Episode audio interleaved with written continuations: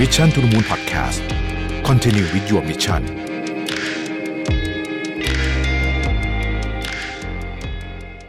สวัสดีครับ ยินดีต้อนรับเข้าสู่ Mission to the Moon Podcast นะครับ คุณอยู่กับประวิธานุสาหะครับ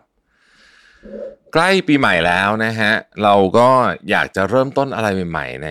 ปีหน้านะครับ ซึ่งก็เป็นเรื่องธรรมดามากเลย ทุกคนก็มักจะมีการเซตอัพหรือว่าเรียกว่ารีเซ็ตชีวิตในช่วงเวลาแบบนี้แหละนะฮะ ทีนี้วันนี้จะมาชวนคุยเรื่อง 10คำถามทบทวนอารมณ์ และความรู้สึกตัวเองก่อนสิ้นปีนะครับละทิ้งความเศร้าก้าวต่อไปด้วยความสุขนะครับคำถามก็คือว่าใกล้ปีใหม่แล้วเนี่ยเราจะทิ้งอารมณ์ลบๆ ไว้ในปีเดิมได้อย่างไรนะครับ ในช่วงหลายปีที่ผ่านมาเนี่ยเราอยู่ท่ามกลางความไม่แน่นอนหลายอย่าง ทั้งโรคระบาดเอ่ยภาวะเศรษฐกิจ สถานการณ์ความไม่มั่นคงทางการเมืองนะครับความขัดแย้งทางภูมิรัฐศาสตร์ของมหาอำนาจนะฮะและจุดที่เรียกว่าฮอตสปอต ก็คือจุดที่มีโอกาสที่จะเกิดเป็นความขัดแย้งที่ใหญ่ ๆ ขึ้นมาเนี่ยได้มากมายเลยนะครับทำให้หลายคนเนี่ยต้องเผชิญกับภาวะอารมณ์ที่เครียดนะครับ เครียดแล้วก็เอ่อมันเป็นอารมณ์ที่แบบอึนๆนะนะผมใช้คำนี้แล้วกันนะครับ ดังนั้นการทบทวนเรื่องการดูแลตัวเองและสุขภาวะของเราในช่วงเวลาแบบนี้เนี่ยจึงเป็นเรื่องที่สำคัญมากนะครับ โดยเมื่อใกล้ถึงสิ้นปีแบบนี้เราเหลือเวลาประมาณสักเดือนเดียวเองเนี่ยนะฮะ ก็คนส่วนใหญ่ก็ชอบทบทวนนะครับบทเรียนชีวิตในปีที่ผ่านมา เพื่อนำไปปรับใช้กับปีต่อไปนะครับ แต่ส่วนที่สำคัญที่ขาดไม่ได้เลย ที่เราต้องทบทวนก็คือเรื่องของอารมณ์และความรู้สึก เพื่อให้เข้าใจภาพรวมของปีที่ผ่านมา และสามารถนำบทเรียนที่ได้เนี่ยไปจัดการกับอารมณ์และความรู้สึกในปีหน้า ได้อย่างมีประสิทธิภาพมากขึ้น และแน่นอนครับ ก็ต้องทำให้เรามีความสุขมากขึ้นด้วยนะครับ การหลีกเลี่ยงความรู้สึกของตัวเองเนี่ยจริงๆเป็นสิ่งที่ไม่ดี บางคนพยายามจะกดความรู้สึกของตัวเองไว้ ซึ่งเป็นสิ่งที่ไม่ดีเลย เพราะว่าส่งผลร้ายต่อทั้งกายและใจนะครับ ชีวิตคนเราเนี่ยเต็มไปด้วยความท้าทายทางอารมณ์ และความรู้สึกหลากหลายอย่าง เช่น การเจอกับความกดดันด้านสังคมนะครับทำให้รีบอยากประสบความสำเร็จ เราเห็นคนประสบความสำเร็จในโซเชียลมีเดียเด็กๆเนี่ยเยอะมากแต่เอาจริงนะผมพูดจริงนะมีคนที่ประสบความสำเร็จจริง ๆ เลยเนี่ยนะครับน้อยมาก อย่าไปซีเรียสนะฮะ มีเตอร์อีเตอร์พวก fake หรือว่าเป็นเพราะว่าพวกนี้เขาได้รับสิ่งที่เรียกว่าเป็น คือพอคนเรามันโดดเด่นขึ้นมาเนี่ยมันก็จะได้สปอตไลท์เราก็จะรู้สึกว่าเราเห็นคนแบบนี้เยอะกว่าจริง ๆ เยอะกว่าความเป็นจริงนั่นเองนะครับไอ้ทั้งหมดทั้งมวลนี่ยมันกระตุ้นให้เกิดอารมณ์หลาย ๆ แบบพร้อมกันเช่นความเครียดความวิตกกังวล ความไม่พึงพอใจในตัวเองความเศร้านะฮะและที่น่าไปกังวลไปกว่านั้นก็คือว่าหลายคนเนี่ยไม่รู้จักวิธีการในการจัดการอารมณ์เหล่านี้ที่ถูกต้อง จึงใช้วิธีการปิดกั้นและหลีกเลี่ยงนะฮะเอ่อแล้วก็หาวิธีการเขาเรียกว่าภาษาอังกฤษเขาทำให้นำอะคือชาไปเลยนะครับ เช่น ดื่มแอลกอฮอล์กินยานอนหลับใช้ยาเสพติดนะฮะซึ่งการทำเช่นนี้เนี่ยเป็นการไม่ช่วยอะไรขัดขวางอารมณ์ส่งผลร้ายต่อสุขภาพกายและสุขภาพใจนะครับ และอาจจะก่อให้เกิดโรคที่หลายคนรู้จักอย่างโรควิตกกังวลและโรคซึมเศร้า ซึ่งส่วนหนึ่งก็มาจาก ไม่เข้าใจวิธีการจัดการอารมณ์ของตัวเองนั่นเอง หากจิตใจของเราเนี่ยขัดขวางการไหลเวียนของอารมณ์เนี่ยนะฮะจะทำให้เกิดความเครียดขึ้นไม่ใช่แค่กับจิตใจ แต่ยังส่งผลต่อร่างกายด้วยนะครับไม่ว่าจะเป็นเรื่องโรคหัวใจปวดท้องกรดไหลย้อนลำไส้นอนไม่หลับไมเกรน ภูมิต้านทานผิดปกติ ซึ่งอันสุดท้ายเนี่ยอันตรายมากเพราะว่าเวลาภูมิต้านทานคุณไม่ดีเนี่ยนะฮะมันจะส่งผลทำให้คุณเนี่ยอ่อนแอ แล้วคุณก็จะไปติดโรคอะไรได้อย่างมากมายนะครับ สาเหตุที่คนส่วนใหญ่เนี่ยชอบหลีกเลี่ยงความรู้สึกและอารมณ์ของตัวเองก็คือว่า 1. ไม่อยากให้คนอื่นเห็นว่าตัวเองอ่อนแอนะครับ 2. ไม่อยากได้รับความเจ็บปวดจากความขัดแย้ง จากเรื่องที่เกิดขึ้น ไม่อยากยอมรับความจริงว่าเรื่องนี้เกิดขึ้นกับฉันจริง ๆ แล้ว denial นั่นเองถ้าเป็นภาษาอังกฤษนะฮะสามคือรู้สึกไม่ปลอดภัยไม่มั่นคงในการแสดงอารมณ์ของตัวเองออกมา ไม่แน่ใจว่าคนอื่นเขาจะคิดว่ายังไงกันบ้าง และข้อที่สี่ก็คือ กลัวถูกวิพากษ์วิจารณ์ ข้อสุดท้ายคือการหลีกหนีความจริงนะฮะรู้แหละว่ามันมีเรื่องนี้แต่ว่าเฮ้ยฉันขอหลีกหนีความจริงนี้ไปก่อนนะครับ ดังนั้นวิธีการจัดการกับเรื่องนี้ก็คือว่าเราต้องรับรู้อารมณ์เพื่อเข้าใจตัวเองให้มากขึ้นนั่นเอง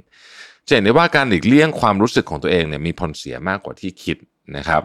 เพราะในบางครั้งเนี่ยเราก็ถูกครอบงำโดยอารมณ์ของเราได้ เช่น เมื่อเรารู้สึกโกรธจน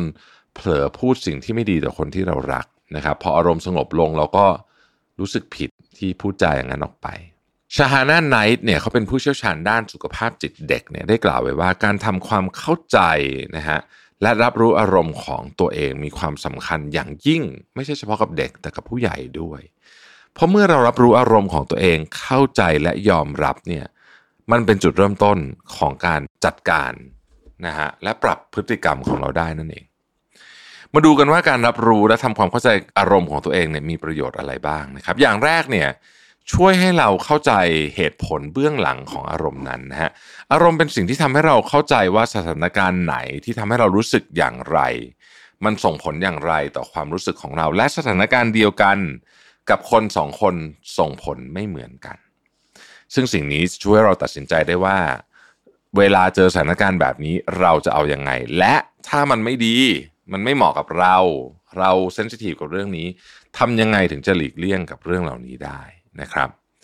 อย่างที่สองเนี่ยเมื่อเราเข้าใจอารมณ์เนี่ยเราจะควบคุมอารมณ์ได้มากขึ้นด้วย เพราะอารมณ์สามารถส่งผลกระทบต่อพฤติกรรมของเราได้ คุณเคยเป็นไหมฮะคุณเหวี่ยงกับเรื่องที่แบบ คุณก็ไม่เข้าใจเหมือนกันว่าคุณจะเหวี่ยงเรื่องนี้ทำไม แต่คุณเหวี่ยง อันนี้เป็นเพราะว่าคุณไม่เข้าใจฟังก์ชันของอารมณ์นั่นเองนะครับ เพราะฉะนั้นหากเรารู้สึกโกรธหรือวิตกกังวล ก็อาจจะส่งผลกระทบต่อความสัมพันธ์ และความสุขโดยรวมของเราได้ การรับรู้ความรู้สึกของตัวเองจึงช่วยให้เราตระหนักได้ว่า เราควรเข้าใจและเราจะสามารถควบคุมอารมณ์ของตัวเองได้ง่ายขึ้นนั่นเอง อย่างที่3เนี่ยช่วยลดความคิดด้านลบฮะอารมณ์เชิงลบเนี่ยสามารถนำไปสู่ความคิดเชิงลบได้ เพราะฉะนั้นเนี่ยหากเรารู้ตัวว่าเราไม่มีความสุข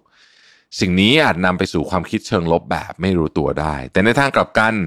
หากเรารู้อารมณ์ของตัวเอง เราก็จะช่วยให้เราเข้าใจและรับมือกับสถานการณ์นั้นได้ดีขึ้น และข้อที่ 4 ก็คือว่าจะช่วยให้เราเป็นคนที่ดีขึ้นด้วยนะครับ เมื่อเราสามารถรับรู้อารมณ์ รวมถึงเข้าใจวิธีการจัดการอารมณ์ของตัวเองได้นะนั่นก็หมายความว่า เราก็สามารถช่วยสนับสนุนคนรอบข้างได้เช่นกัน ซึ่งท้ายที่สุดแล้วเนี่ยมันเป็นการรักษาความสัมพันธ์ที่ดีกับคนที่อยู่รอบๆข้างเรานั่นเองนะครับคำถามสำรวจอารมณ์ปีนี้ ก่อนไปต่อในปีหน้านะครับ เดี๋ยวผมจะลิสต์คำถามนี้ไว้ใน description ด้วยเผื่อท่านไหนสนใจนะฮะเมื่อเรารู้ถึงข้อดีและการรับรู้อารมณ์ของตัวเองแล้วเนี่ยตอบมาเราก็มาสำรวจอารมณ์ในช่วงปีที่ผ่านมากันว่า เอ๊ะ มันเป็นยังไงบ้างนะครับ โดยขั้นตอนนี้เนี่ยแนะนำว่าควรจะอยู่เงียบๆแล้วตั้งใจตอบจริง ๆนะครับคำแนะนำควรตอบคำถามตอนที่ไม่เครียด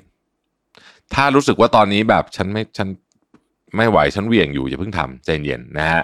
ตอบคำถามตอนที่ไม่เครียดนะครับ ข้อที่หนึ่งครับ ความรู้สึกโดยรวมของคุณในปีนี้เป็นยังไงบ้าง บวกลบจาก0ถึง10 ให้กี่คะแนน ข้อที่ 2 คุณเจอกับเรื่องอะไรที่คุณเสียใจมากที่สุดในปีนี้นะครับ ข้อที่ 3 ปีนี้คุณได้รับอะไรบ้างที่คุณรู้สึกขอบคุณ ข้อที่ 4 การเรียนรู้ที่สำคัญที่สุดของคุณคืออะไรในปีนี้ ข้อที่ 5 สิ่งที่คุณอยากทำในปีนี้ แต่ยังทำไม่สำเร็จแล้วมันรู้สึกค้างคาใจเนี่ยคืออะไร ข้อที่ 6 ความสำเร็จอะไรที่คุณภาคภูมิใจมากที่สุดในปีนี้ ข้อที่ 7 คุณพยายามหลีกเลี่ยงความรู้สึกอะไรในปีนี้ ข้อที่ 8 คุณคิดว่าอารมณ์แบบไหนที่เพิ่มขึ้นในปีนี้ นะอารมณ์แบบไหนที่เพิ่มขึ้นในปีนี้ขยายความสักนิดหนึ่งเช่นปีนี้รู้สึกโกรธคนง่ายขึ้น ปีนี้รู้สึกเซนซิทีฟมากขึ้นอะไรทำนองนี้เป็นต้น ต่อไปครับอารมณ์แบบไหนที่ทำให้คุณรู้สึกแปลกใจในปีนี้ให้ปกติเราไม่เคยคิดเราเป็นคนแบบนี้เลยแต่อยู่ดีๆ มันเกิดขึ้นมาได้นะครับ ข้อต่อไปปีหน้าอยากมีความรู้สึกประมาณไหนจาก0ูนย์ถึงสินะครับ และข้อสุดท้ายครับจะยอมรับความรู้สึกของตัวเองในปีหน้าได้อย่างไร การสำรวจอารมณ์ของตัวเองไม่จำเป็นจะต้องทำเฉพาะตอนสิ้นปีเท่านั้น เราสามารถทำได้ตลอด โดยปรับจากคำว่าปีนี้เป็นวันนี้ ปีหน้า เดือนนี้ พรุ่งนี้นะครับ เพื่อคอยสังเกตอารมณ์ของตัวเองอย่างสม่ำเสมอ มนุษย์เราขับเคลื่อนด้วยอารมณ์ คนที่จะประสบความสำเร็จหรือความล้มเหลว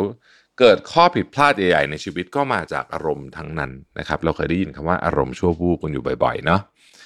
เพราะฉะนั้นยิ่งเราเข้าใจความรู้สึกของตัวเอง เราจะยิ่งแสดงตัวตนออกมาได้ง่ายขึ้น และการเป็นตัวของตัวเองนี้จะทำให้เรามีความสัมพันธ์ที่ดีขึ้นได้ทั้งกับตัวเองด้วยและคนรอบข้างนะครับ หลังจากสำรวจความรู้สึกของตัวเองแล้วเนี่ยอย่าลืมรักษาสุขภาวะทางอารมณ์ของตัวเองให้ดี ด้วยการที่พักผ่อนเพียงพอออกกำลังกายสม่ำเสมอ และรับประทานอาหารที่มีประโยชน์รู้อยู่แล้วแหละไม่ต้องบอกเยอะหรอกเรื่องพวกนี้นะครับ เพราะคนเราเนี่ยก็ไม่ต่างอะไรกับรถยนต์ที่ต้องการการบำรุงรักษาที่ดี ชิ้นส่วนเมื่อไหร่มันถึงเวลาเปลี่ยนก็ต้องเปลี่ยนนะฮะแล้วก็มีเชื้อเพลิงที่เพียงพอเพื่อให้วิ่งได้อย่างราบรื่น เราเชื่อว่าหากทุกคนคอยหมั่นสังเกต และดูแลสุขภาวะทางอารมณ์ของตัวเองให้ดี ปีต่อไปเราจะมีความสุขมากขึ้นอย่างแน่นอน ขอบคุณที่ติดตาม Mission to the Moon นะครับเราพบกันใหม่พรุ่งนี้ สวัสดีครับ Mission to the Moon Podcast Continue with your mission